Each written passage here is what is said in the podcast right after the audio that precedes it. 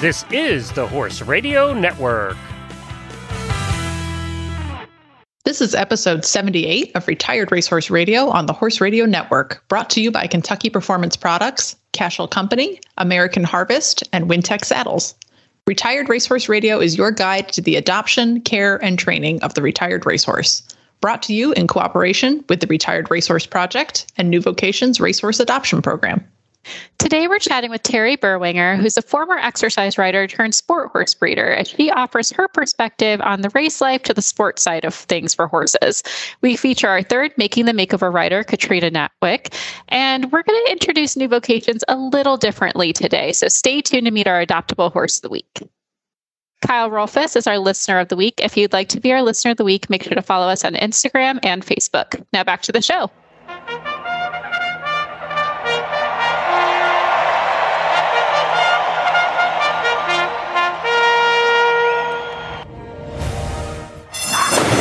And they're off on Retired Racehorse Radio, the podcast that is your guide to the adoption, care, and training of the retired racehorse. This is Joy Orr in Detroit, Michigan. And this is Kristen Kovach Bentley in Jamestown, New York, and you're listening to Retired Racehorse Radio. Kristen, how are you enjoying our second snow? Ugh, that was Second, third, fourth, fifth, sixth. Who knows by now? yeah, I, yeah. My husband has a great aunt who tells me that oh, snow needs to fall on the daffodils three times, and then it's officially spring. And I've lost count now. I think we're up to three, so that Yeah. should be it. Hopefully, it's the end of it. I, you know, I always know. look at it back to my track and field days way back when, and I always remember the last track meet was around the first week of May, and it snowed every single time, every Oof. year for six years as I did this. 'Cause I competed in college too, and I'm like. It's just a constant. It's my life now. I've accepted it. So once we get to mid May, I know spring has officially started, and then we have summer in like four weeks.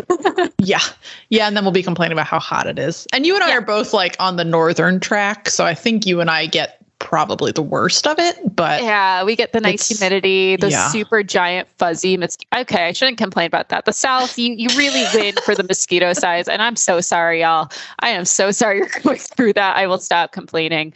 But yeah, the fly season's definitely coming, but I feel good about it. Like I'm excited to get back on my horse. I did get injured this last week. Shocker. It's been this episode every time that Joy gets injured. It's the new the new show we're doing.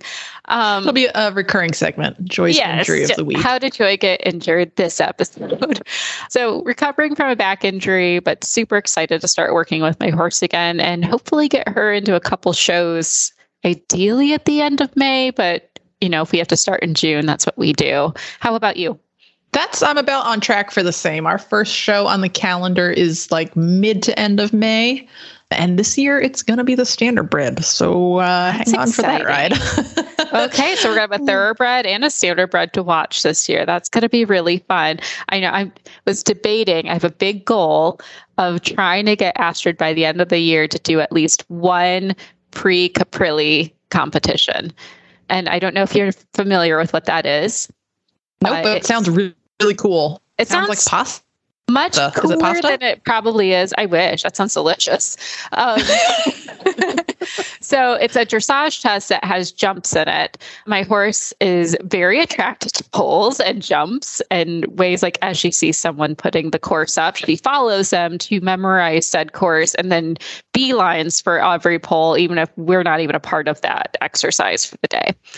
Uh, so I found this is a way where we both can maybe have something we want. She has plates in her front legs. So I don't really think a jumping career is the long term route for her, but the jumps are low enough in this where she can do something that really interests her and perks her curiosity while I still get to do dressage, something I love very near and dear to my heart. And uh, hopefully we'll both have some fun with it, but we can hopefully get one competition in just to try it out. It probably won't be till fall, but that's my big goal for the year. Oh, that sounds awesome. It sounds like a great goal and like a Yeah. nice like meet each other in the middle. Yeah, I love that thing. there's really something for everyone in the horse world. It's it's pretty cool that there's so much versatility and so much creativity so that every horse can do something they like to do. Nice. Well, good luck. Yeah. Keep us posted. Same for you. So you're taking your standard bred. What will you be doing with him?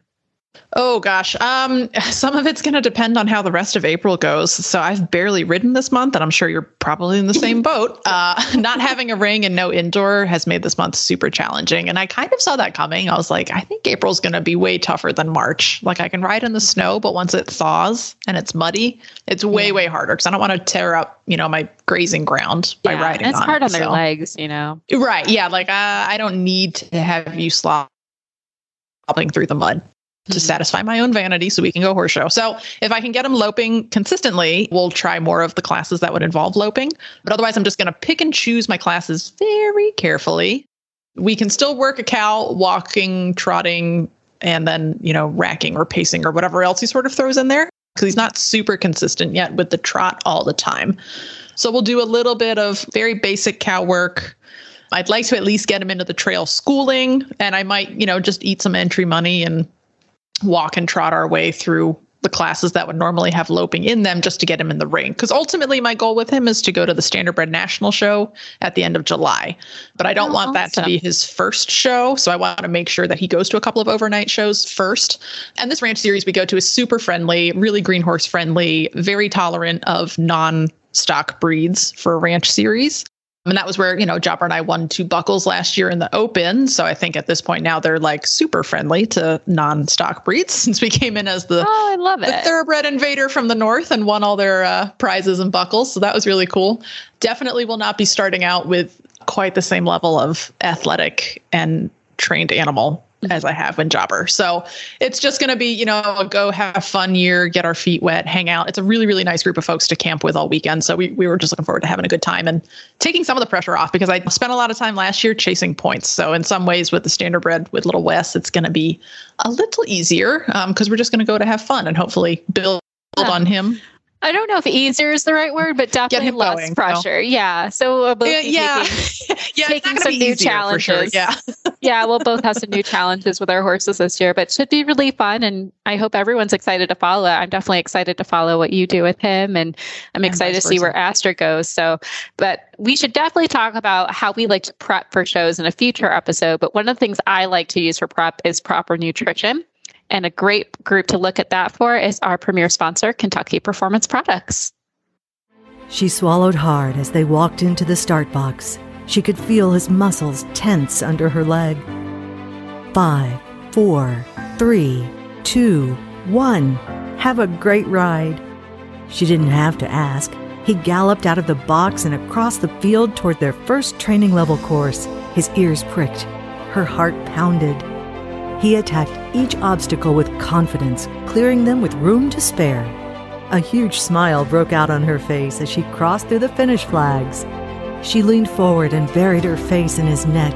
Their bond of love and trust blocked out all else. This love story is brought to you by Elevate. Research proven to have superior bioavailability, Elevate supplies the essential vitamin E often missing from the equine diet. Its all natural formula supports healthy muscle and nerve functions. The horse that matters to you matters to Kentucky Performance Products. Call 859 873 2974 or visit kppusa.com to order today. Kristen, I'm super excited to introduce our next guest, Terry Berwanger. I met her through a mutual friend, and from the first call I had with her, I'm like, immediately, we need to get her on the show. She's amazing. She's got so much experience from the racetrack and into the sport horse world. She's galloped race horses for Nick Zito and Wayne Lukas. She's bred sport horses in Ireland. She even worked with a starting and rehab program in Ireland too. And she's worked for Hilltop Farm. If anyone knows Hilltop Farm, they're like chef's kiss in the sport horse world. So, Terry, well, thank you so much for joining us today. We're so excited to have you on the show. I'm really excited to be here. We are too. I mean, I don't even know where to begin because you are a wealth of knowledge. We could easily dedicate a full episode to you, but I'll start with the simplest of questions. I'd love to know just the brief how you got involved with horses. It started when I was a child. So we're talking like three, four. I think you start with pony rides. And then a neighbor had horses and she just started to take me with her when she went to the farm and she gave me lessons. So that's where it all started, Mrs. Botdorf, actually. So and I'm still friends with her daughter Jane to this day. So yeah, that's where it all started. I love it. Starting young, I feel like we all get the bug when we're little kids for sure. And it, it tends to stick with us and becomes a very expensive habit that we all adopt. It, it does, exactly. Absolutely. So from that, you start with Pony Club. When did it transition into thoroughbreds? Because I'm like, how do we go from Pony Club to galloping racehorses? Okay, well, to be honest, we were not like a lot of families. We just didn't really have the money to do. Like, I wanted to show the A circuit. I mean, that's what you want to do when you're a child and you show hunters and, and that kind of stuff. And that's what you want to be. And very few people can be, and that's okay. So when I was 16, I did um, a summer at Pimlico as a hot walker. So that's how, like, kind of, and I like sent in a resume and everything, and it was hilarious. I worked for Greg Wilson, and he took me under his wing, and he didn't let anybody like talk to me. He was just like, just mind your P's and Q's, come in, do your work, and you go home, basically. And yeah, from there, it just kind of went on. I was a hot walker. I was, and then I wanted to learn how to gallop. And I was at Finger Lakes actually as a groom, and Wayne Lukas had a runner there and Randy Bradshaw was the assistant at the time. And to make extra money, I went over to the barn and I asked if I could walk the horse after the race. They said sure. And then he told me to come on to Kentucky and if you want to learn how to gallop after the I think it was it was the Breeders' Cup was that year at Churchill Downs, so it would have been 88. And he said after that we'll take you to the farm in San Diego and you can learn to gallop. And that's how it started. Did you find the transition from everything you learned from Pony Club and riding, trying to go to A circuits to galloping a, a big transition? Like, what did you find was the mm. hardest change? Well, to be fair, it felt like you were just ludicrously fast. so, you know, like I can remember, like you're always going to probably get run off with, and that's why you you go to a farm. So I can remember the first time it happened, and everything seemed so loud and, and it wasn't really that fast in retrospect, but yeah, so that was kind of difficult. But then you learn leverage and then it really is, it becomes really easy. Like an eventing course to me mm. is a heck of a lot more difficult than galloping a tough racehorse. It just is. So, yeah. That's definitely an interesting perspective that I would not put in my head. But then again, like that's the sport horse side. That's what I've grown up in. To me, like, yeah. well, eventing scares the, the living snot out of me. I'm a dressage rider. I stick to that one phase. But well, I thought I was really tough till I went to Ireland and they're like, oh, we're just going to school a little cross country course. And I nearly peed my pants. And they're like, the kids do this one. This is the kids course. And oh I'm like, okay, Ireland's yes. a different animal. oh, they're nuts over there. Yeah. yeah I remember schooling cross country in Ireland and I was like, hi, I ride Western. And they're like, great. And they, it was definitely like at least three, like we were dropping into water. I was like, what am I oh, doing? Yeah. And they're like, good job. Yes, keep on, carry on. See, How did yes, you end up in Ireland? what brought you yeah. over to Ireland in the first place? Marriage. Oh, all right. I'll do it. That's That'll do it. Yes. That'll do it. Yeah. yeah. And to be fair, he's a really great guy. We just, we did end up getting divorced, but we are, we're still friends. And yeah, we were just wrong for each other. So, but he's a person that I did a lot of my sport horse stuff with over there. He would start all the horses by doing the groundwork. And I was the one that got on them. And the groundwork that he did made them very easy to ride. So have to give him props. Yeah. Well, good team, good team while yeah. it lasted. I guess. yeah, exactly. absolutely. Absolutely. So you were doing sport horses over there and we, on the show we constantly are talking about the second careers of these retired racehorses so it's kind of interesting to have you on the show as the human side of that it's like you kind of yes. did that same second career going from the track into the sport horse side when you made that switch, how do you feel your experiences galloping affected how you work with the horses as they transition into sport horses? Well, the race horses have seen everything. So they're very easy to in in my opinion now like i don't worry about them when i'm going past cars or you're going past anything kind of scary because they have seen it so my biggest thing is go on or start as you mean to go on so if you want to ride past scary things, then you have to ride with confidence. And these racehorses are, you know, they kind of feel like if you're a little bit apprehensive, they're going to be like, I wonder what's going on. So if you're just if you stay quiet with them, they, they're really good. So I mean, especially the ones in Ireland, like those horses have seen everything. Like if you watch the races on TV, a lot of the jump races, they're going by cattle. So there's sheep in the infield. Like you don't have to worry about too many things, especially with the ones in Ireland. But the ones in America, they've seen cars, they've seen, you know, busy. It, it, yeah, there's not much you have to worry about.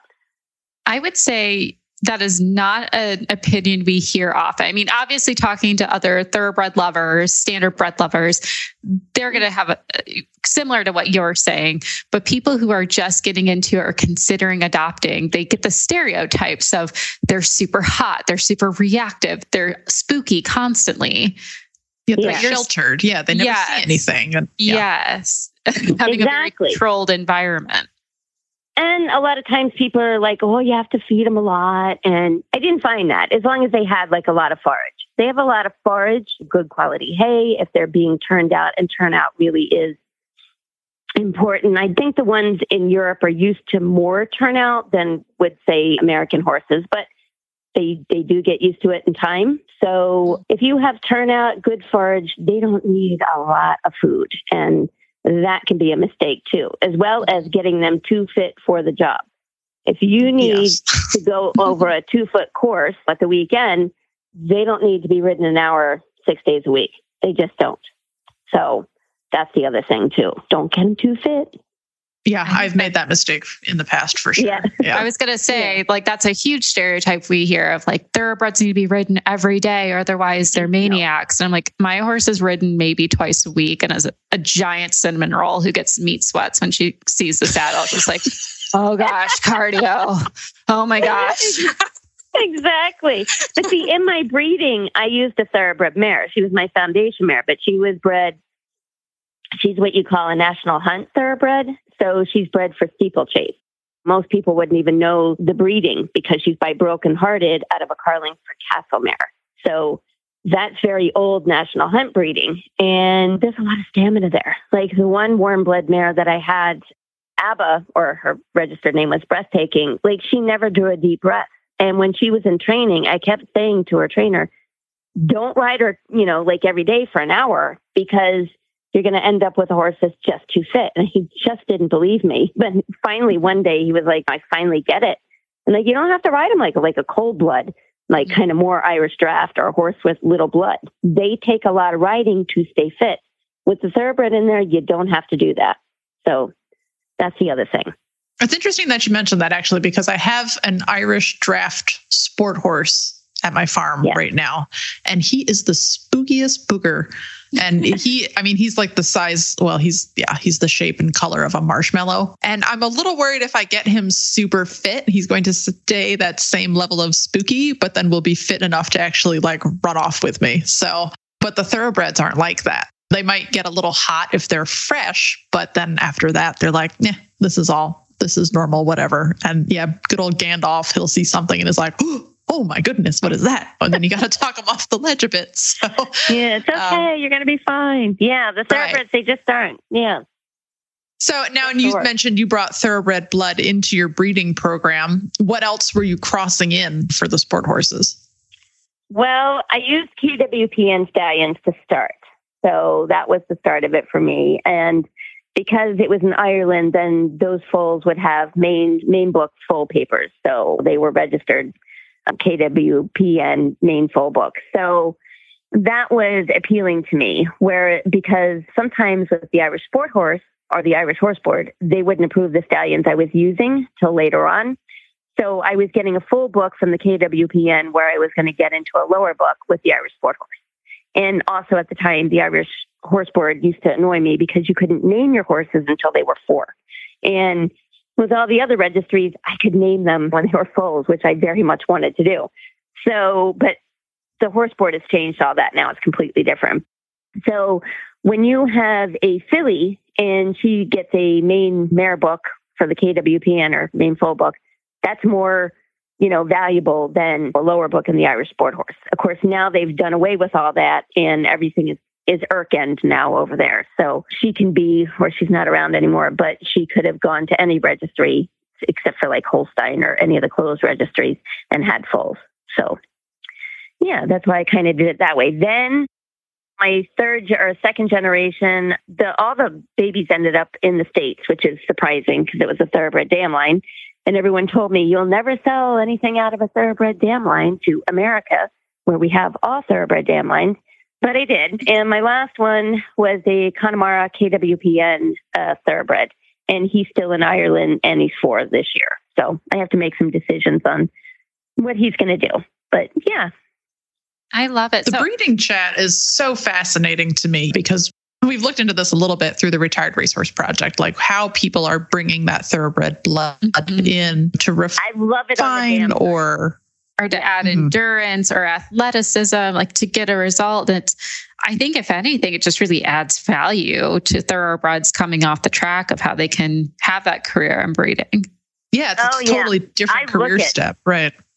Yeah, I look at the mares all the time, like just on canter and that kind of stuff. Just always looking for one. Not that I'd be starting breeding anytime soon, but I hope to do it again. But yeah, I like the thir- I like the thoroughbred on the dam side. I think it brings more. Why do you have a preference on the dam side than the sire? I just think it brings more heart. I think it brings mm. more of the good qualities of the mare. I mean, yeah, not every mare is going to bring exactly what you want. I was very lucky with Stella, who was my foundation mare, that she bred the same type over and over, which made it very easy to pick a stallion for her. So she really stamped herself. And it's great when stallions stamp themselves, but that doesn't help me as a breeder with my mare. Like I, I, I don't want to use the same stallion every time. So I'd mm-hmm. rather have a stamping mare than a stamping, you know, go use a stamping. That makes sense. That's very interesting. Yeah. And I mean, I'm a mare person, so I'm just like, woo, girl power. I love this. But yeah, I think it's very interesting to hear. And I mean, you hear it constantly, even out of people who prefer geldings. A good mare is gold. Like you, you, you just can't, you can't beat it. It's, they are just the top of the line if you get that solid mare. Yeah. My dad was in breeding as well and always taught me that is like a good mare is like that is your treasure. That is your gem of the barn. Yeah. Yeah. Stella, she's still in Ireland. She is 23 this year. Oh. She's living her best life. She she raised Caleb, who was the last one. He's the Connemara Cross. And so that's grandma. But when. I had to put his mother down, she raised him for there because he was only five and a half weeks old. And oh, wow. Yeah, and I was moving and it was just a lot that year. But at any rate, like it was great because she raised him and she put up with no nonsense. So a lot of time with orphans, you can get one that's just a little spoiled. And I just mm-hmm. couldn't let that happen. So, but that wasn't a problem because grandma, she had some rules. And yeah, so he grew up pretty normal. So yeah. Amazing. Well, Terry, it has been, I would love to have you back because I think it would be great to yeah. kind of talk about your perspective of US racing standards versus mm-hmm. what was in Ireland and the trends you saw in rehab. I'd love to just bring you back on to discuss that, but we are out of time. Sure. Before I let you go, I would love to know is there a horse that you got to gallop that really made an impression? You like, who was your favorite racehorse you got to exercise on I track? would have to say probably Mr. Greeley. I just loved him he was just so much fun. Yeah. I love it. There's always just casually throw that out. Oh, just Mr. Greeley. It's just fine. Mr. Greeley. I love Mr. Greeley. He was just so, so cool. cool. I mean, there was so many, but yes, him and another horse, Indian Warrior, which nobody will ever heard of because he just wasn't much. But in the end, he was one of my favorite horses. So yeah.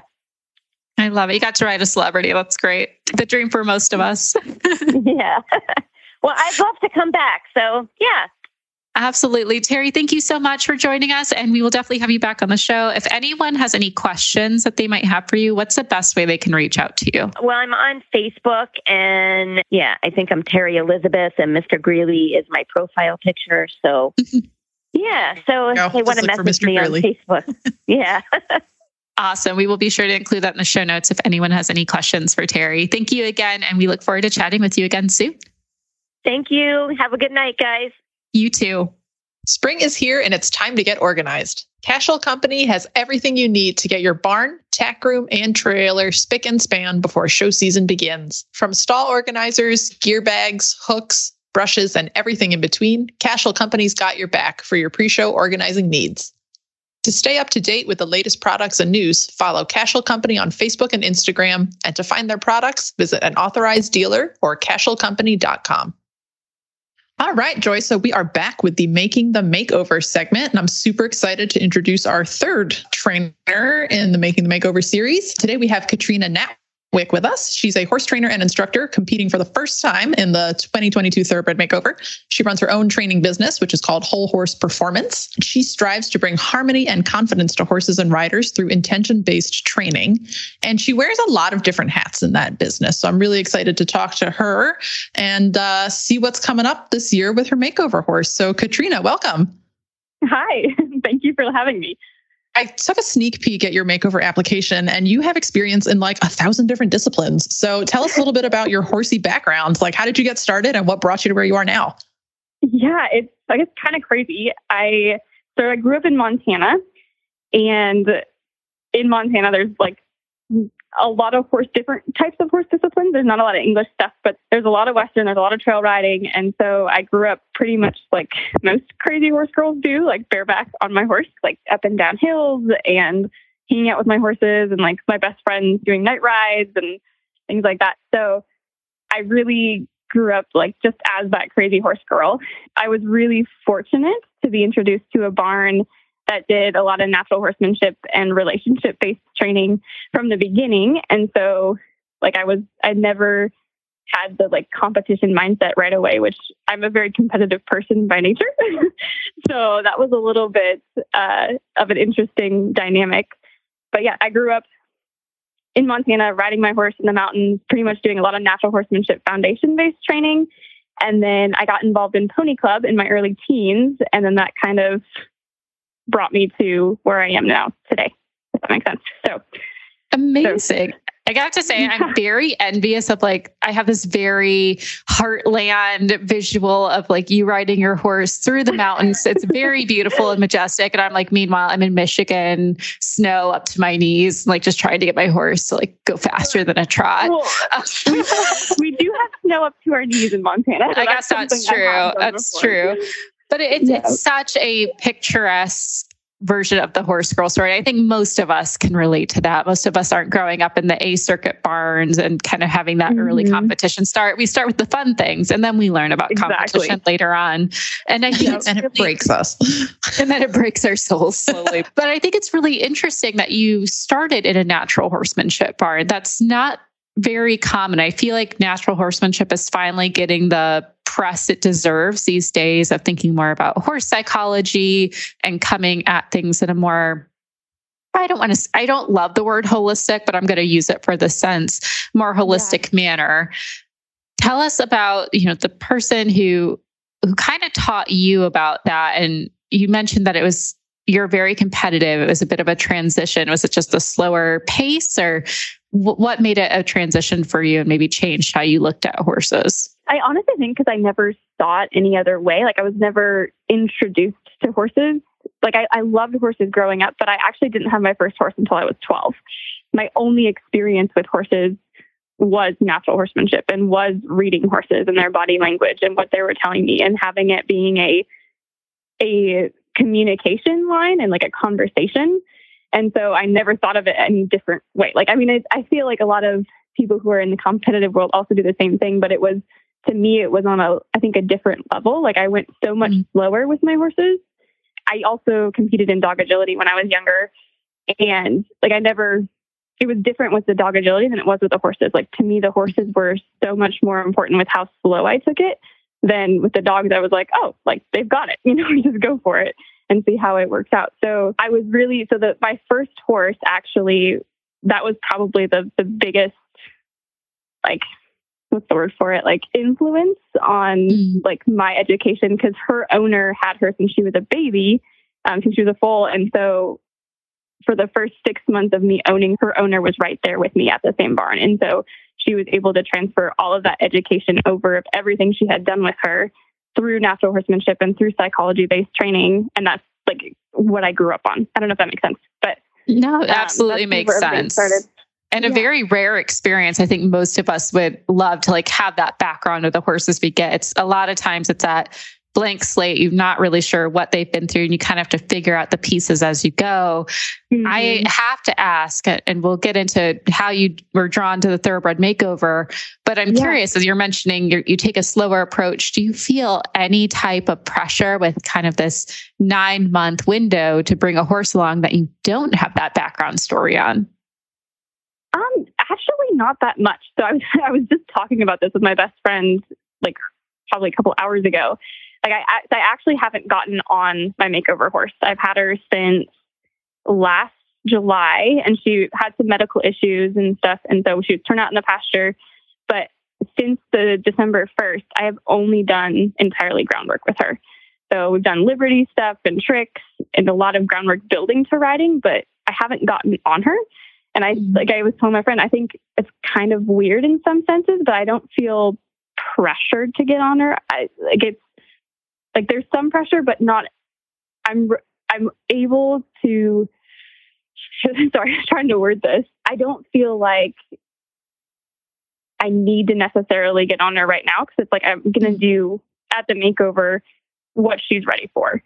And like she's done all this amazing stuff on the ground. So like maybe I don't get on at the makeover and I just do the freestyle. So I don't feel a ton of pressure with that.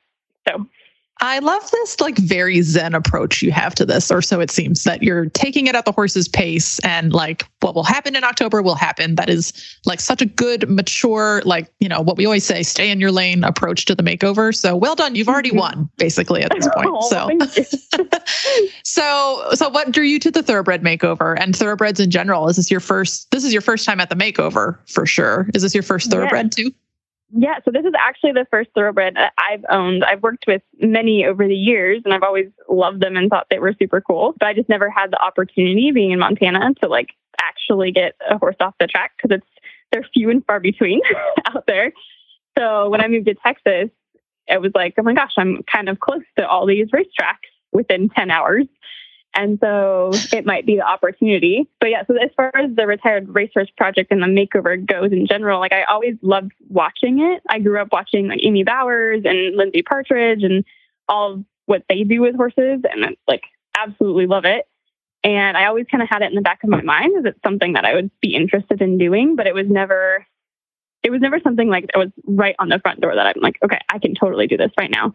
So, but I was actually the moment I can remember the moment that I decided to do the 2022 makeover. And that was, I was sitting in my friend's living room and we were watching Fallon Taylor's YouTube channel. Oh. This was like an evening. I'm also a photographer. So I was actually in Idaho photographing a USDF horse show and I was staying with her. And we were just kind of winding down over the night. And I was like, oh my gosh, like that looks like so much fun. And like, I should do that. And then I turned to her and was like, I'm going to do that. And that was kind of when I had decided to do the makeover. And but yeah, so. I love that. And like Fallon did us such a service by participating because she has such a mm-hmm. following, you know, and I think a lot of yeah. people, it, it, put the makeover on the map for a lot of folks. So mm-hmm. that's especially so cool. in the Western disciplines. Yes. Mm-hmm, yeah. For sure. So, so definitely freestyle is on your list. What else? I mean, you're going to let the horse kind of dictate what else yes. is coming down the pike. But tell us about the horse. What is she like? I see her name is Larissa, which I think is super. Mm-hmm. Oh, well, I love her name. She came with it, and I was like, I'm definitely going to keep it because it's really sweet and it absolutely fits her. She's kind of a princess. But so she, I picked her up last July, and she's a four year old mare, and she's probably about 16.3 hands. I haven't actually put a stick on her right now, but from like comparing her to other horses, I think she's 16.3. She's super sweet and very loving. So that I wasn't looking for a horse when I actually met her. I was going to wait a few more months before I started searching for my makeover project. And she kind of fell in my lap because a friend of mine sent me a picture and was like, Hey, do you want a project? Like, I'm going to get this other horse and they have this second thoroughbred mare. Like, would you want her? And the picture was absolutely horrendous. like she looked like she was like super butt high and she was tied to the trailer. She had wide eyes. Like I still have the picture. It looks terrible. And I really wasn't interested. I was like, yeah, no. like I I want a horse hopefully to event eventually and that's probably not going to be the one. And I pulled up because I went with her just to have fun because in Texas during the summertime there's like nothing you can do outside in the middle of the day. So I went with her just to go look and just to have something to do. And I pulled up into the driveway and I looked in the pasture and I was like, who is that? Like, which horse is that? Because she was so stunning. And I like, like, it, it did not look anything like her picture. So she put her head in my chest when I was like hanging out with her and petting her. And she had great feet and her body was totally different than what the picture looked like. And so I took her home two days later. Oh, I love that. Aw. You got like reverse catfished by a horse. Yeah, exactly. Like, I mean, we have an episode on this with another HRN host, Kayla Bentley, who came on and she's like, the picture matters. Get good, high quality photos because it Yep. matters. And this Mhm. is a great story of that. no, it totally is. So anyway, I wish I would have brought her home that night, but I think my husband would have killed me without asking. So yeah. So that's how I met her and got her. And then like fast forward a couple weeks later, because I turned her out in the pasture because I think her her last race had been like two or three weeks before. So she hadn't had a ton of letdown time. And it was in the middle of the summer and I was busy with other clients. And so I was like, you know what, I'm just going to turn her in the pasture. I'll do basic grooming and groundwork stuff with her just to make sure she's a solid citizen for the barn staff. But then I'll just kind of let her be a horse because she was three and a half. Hmm. And she came up lame like two or three weeks after I turned her out. And so I thought I had pulled her shoes. So I figured, okay, it probably has an abscess. So I soaked it for like four or five days. And then she just wasn't, wasn't like it it wasn't blowing the abscess. She wasn't getting any better. I couldn't really pinpoint where it was in her body. And so I had the vet out and the vet took a like maybe two or three minute look at her and was like, I think this horse has EPM. Mm. So that was really devastating. But she, we got the blood test done and we were going to just wait and see what the numbers were. And it came back extremely high, like off the charts. And so that was kind of our start of our journey. And at that point, I didn't even actually know that she was eligible for the makeover. I actually thought that this is why you need to look at the rules because I actually thought that she was ineligible. But I was like, you know what? I'm just going to keep putting the time into her because this one's really special. And so I started treating her. And then, like, two months later, I found out she was eligible. So that was really exciting. So the vet's really hopeful that she has made a full recovery. So we're just working on rehab now, and I'm using the Equiband and doing a lot of strength training and biomechanics training to help her strengthen her top line and her hind end. So hopefully she'll be have a long career. this is so cool. I'm like so excited to follow this journey because you're not just prepping for the makeover, you're overcoming a pretty significant illness. So, Yeah, Yeah. and one that's pretty. I I think we're seeing it more and more, um, especially you know we're seeing changes in the weather. We're Yeah. seeing a lot more horses being diagnosed with this, unfortunately. So she's definitely going to be a horse that I think a lot of people will want to follow to have some hope and follow your how you rehabbed and getting her to where she's going to be. Well, that's awesome. Well, I hope she's inspira- inspirational to some people because it's it felt really it was really devastating when I found out. I was like I was so excited for her and then I knew nothing about it. I mean, I knew of EPM, but like I didn't know the extent of it and it affects so many horses so differently. So right. Yeah, it's such a mixed bag, but it seems like more and more horses are coming back from it and still having, Yeah. you know, good, successful careers. good so, career. Thank Yeah, goodness for sure. science and good vets. Let's say Yes. Yes. Amen to that. uh, Katrina, I know we're coming close to time. I'd love to know, like, what is the next step? Like, what do you have coming up for you and Larissa that we can, you know, follow or look forward to in the next few weeks? So I'm actually taking her to her first show. We have a super awesome, like a dressage society here in Central Texas. And Awesome. they put on some really awesome little mini schooling shows. And so I'm going to be taking her to her first show on May 14th.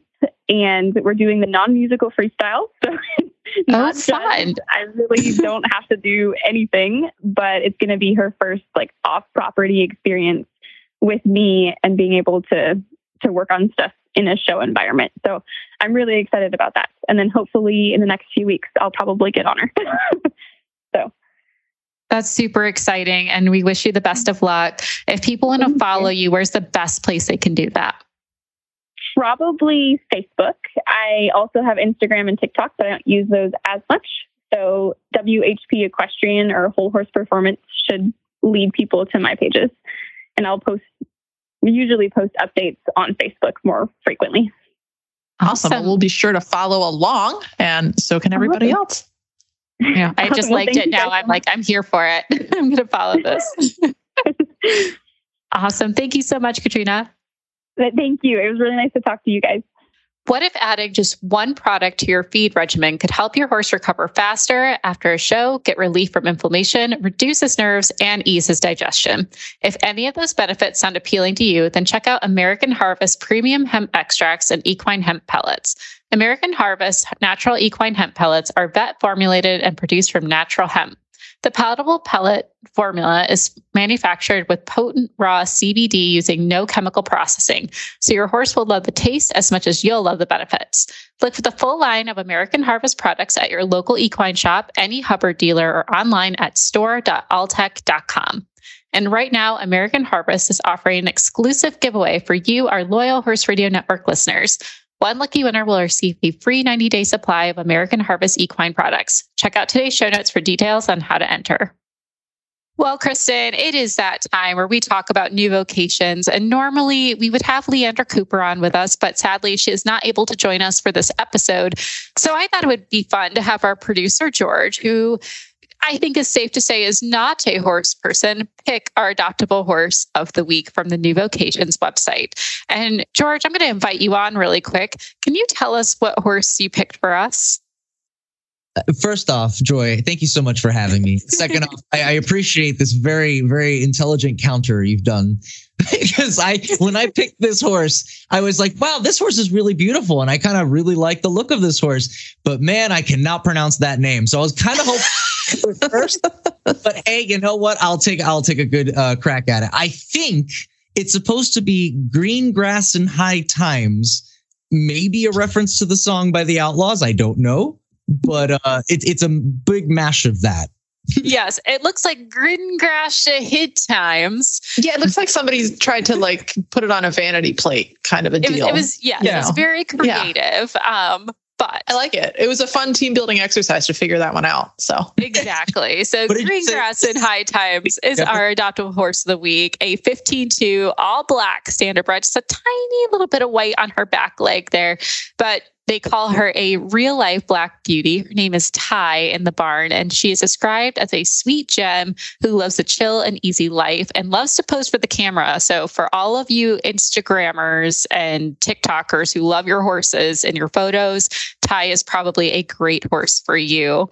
She is a low level horse. They recommend her for 4 H and walk trot or a ring horse or occasional trail partner. But Kristen, you coming from the Western side, I'm on the English side. I thought it'd be fun if we could pick kind of a career based on how she is, based like what you would recommend her for Western, and I'll give my recommendations for English.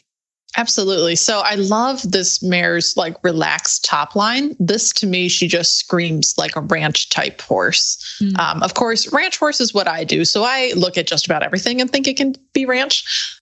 But you know, she's super mellow through her top line. Her she looks like she just carries her pole to level up her withers. So you're not going to be fighting, you know, the some of those standard standardbreds like to carry themselves pretty much up and down. And it doesn't look like she's that kind of lady. Like she looks pretty mellow. Like she's just going to hang out, meander down the trail, meander across the pasture, walk and trot her way around the ring. So to me, it, it helps that, of course, they have her stood up here in these photos in a Western headstall, but she mm-hmm. looks super cute. I could totally picture her in the 4 H ring or you know the ranch pen with a kid on her just doing her thing i like her i might go get her probably won't but i might I like her as well. And even though she's a little bit older, in my opinion, I think she is perfect for kids. I'm watching the videos, and there's like halfway through her video here, there's a adult on her who's swinging her body all around, doing tricks and everything. And she is just taking it stride by stride. To me, she's a perfect horse to kind of get kids started in the English world. She's got a nice, even, like, top line. She looks nice and soft. I think she'd be great to start in like low level hunters, no jumping. I wouldn't recommend jumping for her, but I do think she'd be great in the flat and just taking kids around the show ring. And she's got such a striking black color that I think she'd really stand out, especially in some cute braids. So, highly recommend her for some easy flat work and maybe just being a lovely kid's horse. Like she could go either way, which is the best thing about her. She's got a really nice eye too. I'm looking closer at these Mm-hmm. pictures and she's just really soft and has a nice inquisitive look to her. So yeah, she's Yeah. sweet. And I mean, you can't go wrong with a black beauty. Like you're going to stand out in the show and you're going to stand out on the trail. This is a nice little mare. This is going to be a cool horse for somebody. Absolutely. She's had 163 starts, total earnings of 250,000, just a little bit over. And you can get her for the very absorbent cost of $1,000. Actually under Under, $1,000. yeah. Yeah. So practically free. She looks like a great addition to anyone's program for kids. Make sure to check her out at horseadoption.com and you can check out all the other horses as well that New Vocations has. There's something for everyone there at horseadoption.com. George, thank you for playing. We appreciate you and thanks for picking this gem. We hope she gets the perfect home. No problem. Thanks for having me. Looking for a saddle that's affordable, durable, and comfortable for you and your horse? It sounds like you're looking for a Wintec. Wintec saddles combine world leading innovations and high tech materials and lightweight, weatherproof, and easy care saddles. The comprehensive Wintec range offers not only cutting edge designs, but also reaches new standards in fit, comfort, and performance benefits for both you and your horse. It's easy to see why Wintec is the world's number one synthetic saddle brand. One of the newest saddles is the Wintec Light All Purpose Deluxe. Your horse will enjoy the super soft panels which mold in and around his muscles, hugging his unique conformation. The Wintec Light is half the weight and double the fun. With styles for any discipline and conformation, there's a Wintec saddle for you. Visit wintecsaddles.com today to view Wintec's full range of saddles and reach a new level of comfort for you and your horse. You can find our show notes and links to today's guests on the website at retiredracehorseradio.com. Like us on Facebook and Instagram, just search for Retired Racehorse Radio. Follow us on Twitter at Horse Radio. I can be found on Instagram at The Horseback Rider, and you can follow all of my racehorse ranch adventures on Facebook at Jobber Bill Racehorse to Ranch Horse. My email is kbentley at the rrp.org. I can be found on Instagram at the Foodie Equestrian, where you'll see Astrid and I attempt surviving riding on a daily basis. and my email is joy at horseradionetwork.com. Thank you so much to our sponsors, Kentucky Performance Products, Cashel Company, American Harvest, and Wintec Saddles. And don't forget to check out all the other shows on the Horse Radio Network at horseradionetwork.com. Remember to set your goals high and love to learn from every ride. And add more leg. Always, always add more leg. Bye, guys.